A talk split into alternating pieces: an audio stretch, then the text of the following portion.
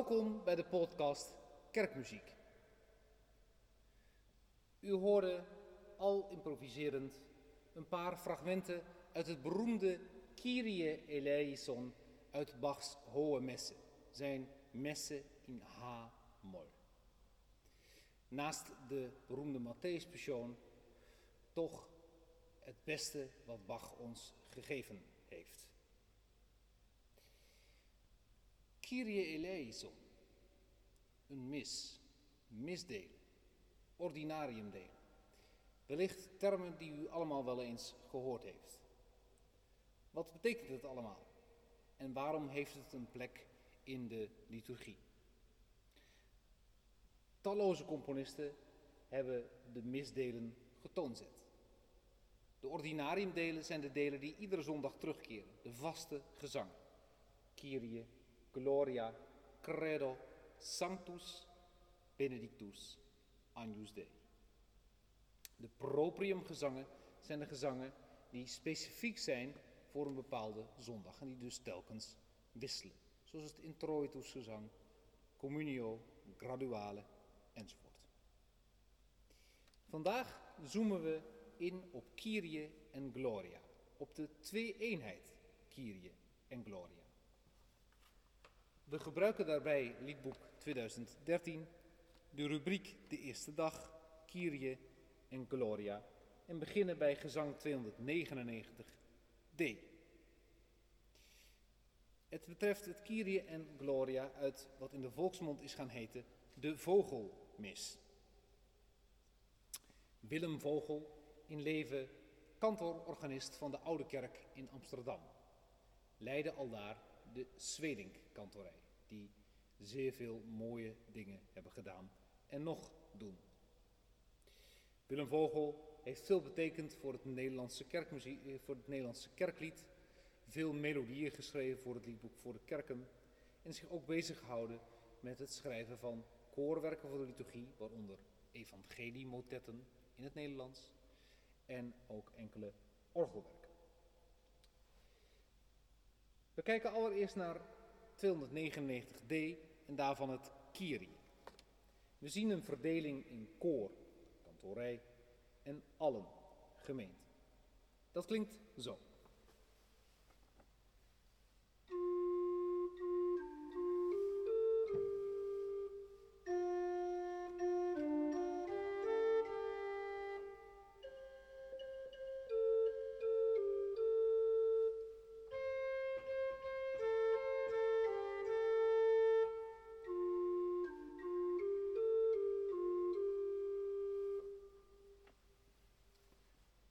Kantorij en gemeente zingen hetzelfde na elkaar.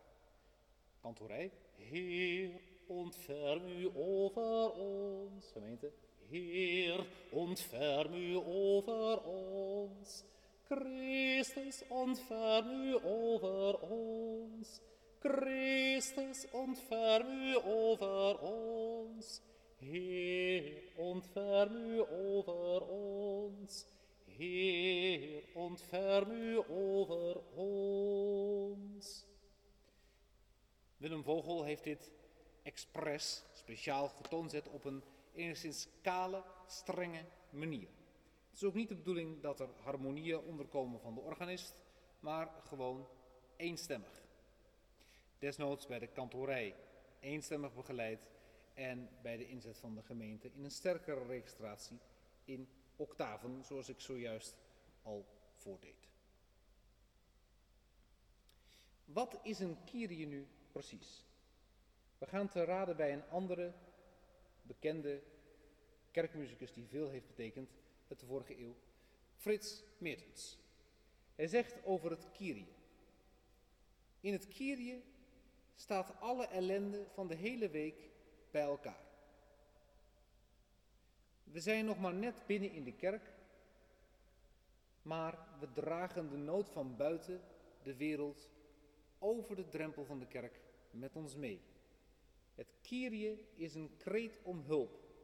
Wij roepen tot God in de wetenschap dat Hij zich ontfermt. In het Kyrie brengen we dus de nood van de hele wereld voor Gods aangezicht. Wij die er zijn, doen dat ook voor hen die op dat moment niet in de kerk zijn. Invalshoek is dus heel nadrukkelijk nood. Vandaar hier bijvoorbeeld bij Vogel ook de indringende toonzetting van zo'n Kyrie. Kyrie, oorspronkelijk Grieks, afkomstig van Kyrios, Heer. We beleiden God als Heer, we beleiden Christus als Heer. Christe eleison. Dus tegelijkertijd ook naast die roep om hulp ook een beleidenis van het heerschap van Christus. Ik zei het al aan het begin, Kyrie en Gloria vormen een twee-eenheid. Het Gloria blijft wel eens uit en traditioneel is dat in de vaste tijd. De tijd van Advent en in de lijdenstijd, de 40 dagen tijd. Dan geen Gloria. De vreugde is dan als het ware getemperd. We moeten er eventjes van afzien tot het hoogfeest daar is en het Gloria in het Chelsea's deel weer voluit mag klinken. Als het gaat over het Kyrie zou ik zeker aanbevelen om te luisteren naar koorwerken uit de 16e, 17e eeuw. Bijvoorbeeld die van Palestrina, min of meer de hofcomponist van de paus toen der tijd in de Sint-Pieter in Rome. Schreef prachtige, indringende Kyries. Kijken we naar het Gloria uit de Vogelmis. Klinkt zo.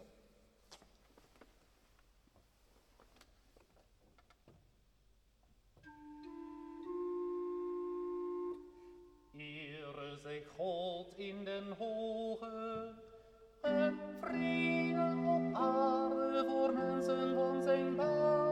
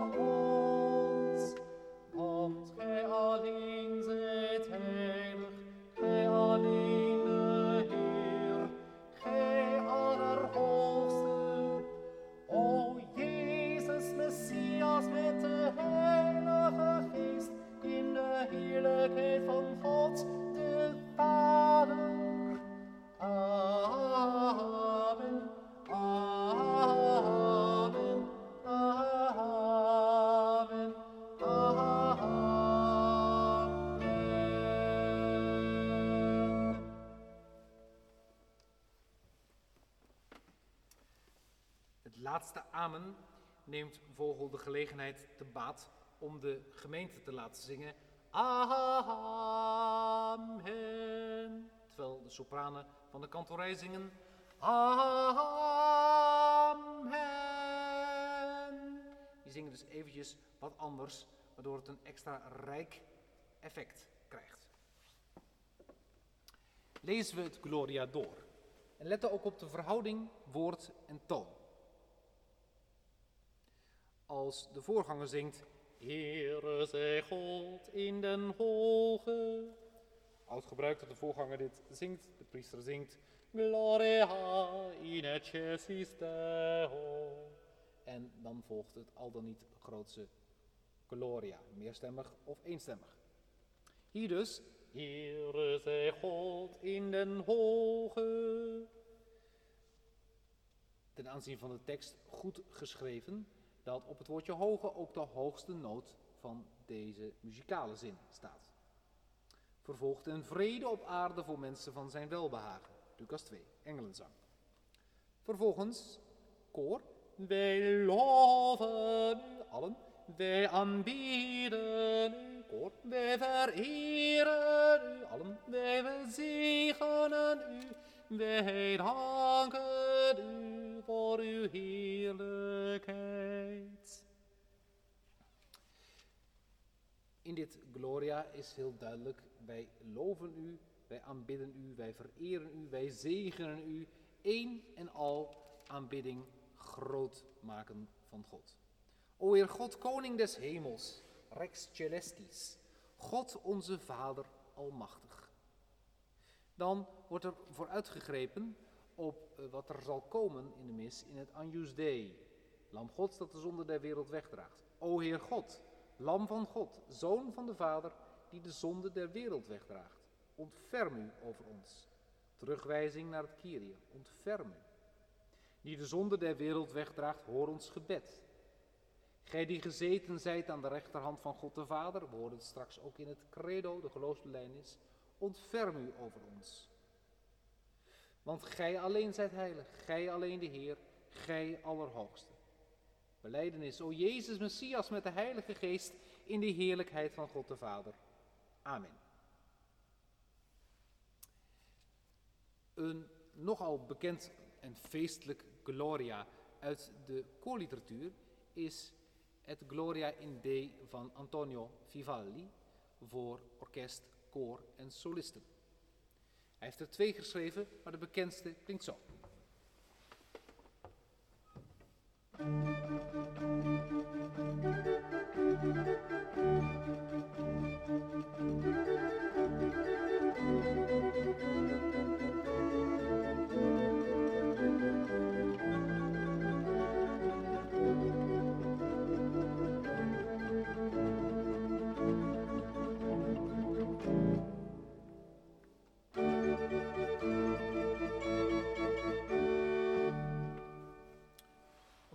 Componist als Antonio Vivaldi schrijft dit ook bewust in een toonsoort die vrolijk is. D groot, stralend. Beweging van de strijkers in octaven.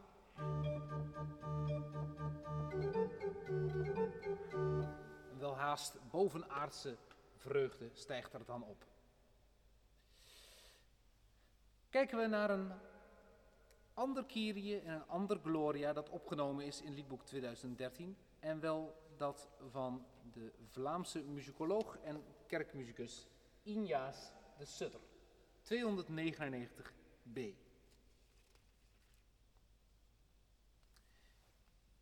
Romeinse 1, Romeinse 2 zien we aangegeven de groepen, eerst kantorij, dan gemeente.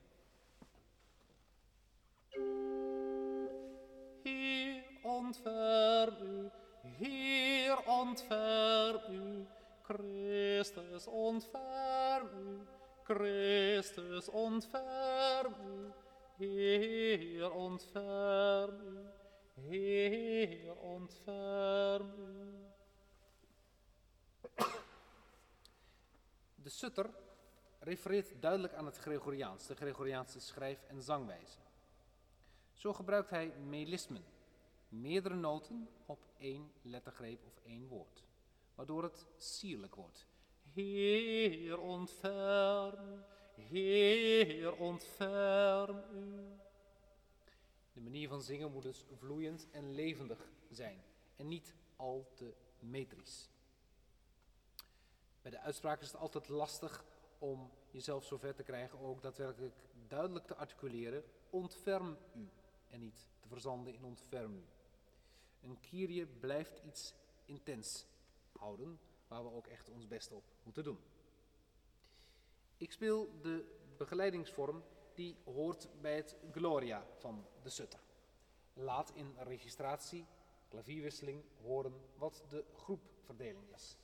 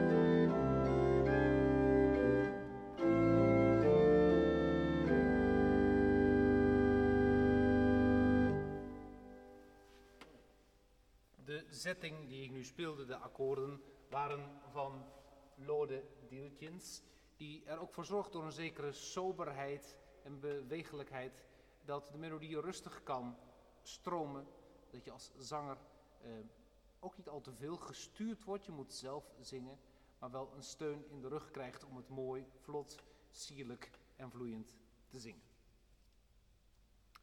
Het loont de moeite om al deze Kyrie en Gloria's is voor uzelf door te lezen en door te zingen. Frits Meertens is aanwezig onder 299a. De Marcusmis is de moeite waard. En ga zo maar door. Ook is het de moeite waard om eens in de koorliteratuur, bijvoorbeeld op YouTube, rond te kijken. In wat er allemaal niet is aan meerstemmige Kyries en meerstemmige Gloria's. Een wereld van muziek, een wereld van kerkmuziek gaat dan open. Ten besluiting, besluiten van, de, uh, van deze podcast speel ik een gezang dat we al vaker hebben genoemd. De oorspronkelijke verduitsing van het Gloria in de Chelsea's door Nicolaus Decius. God in den hoog alleen zij eer en dank voor zijn genade.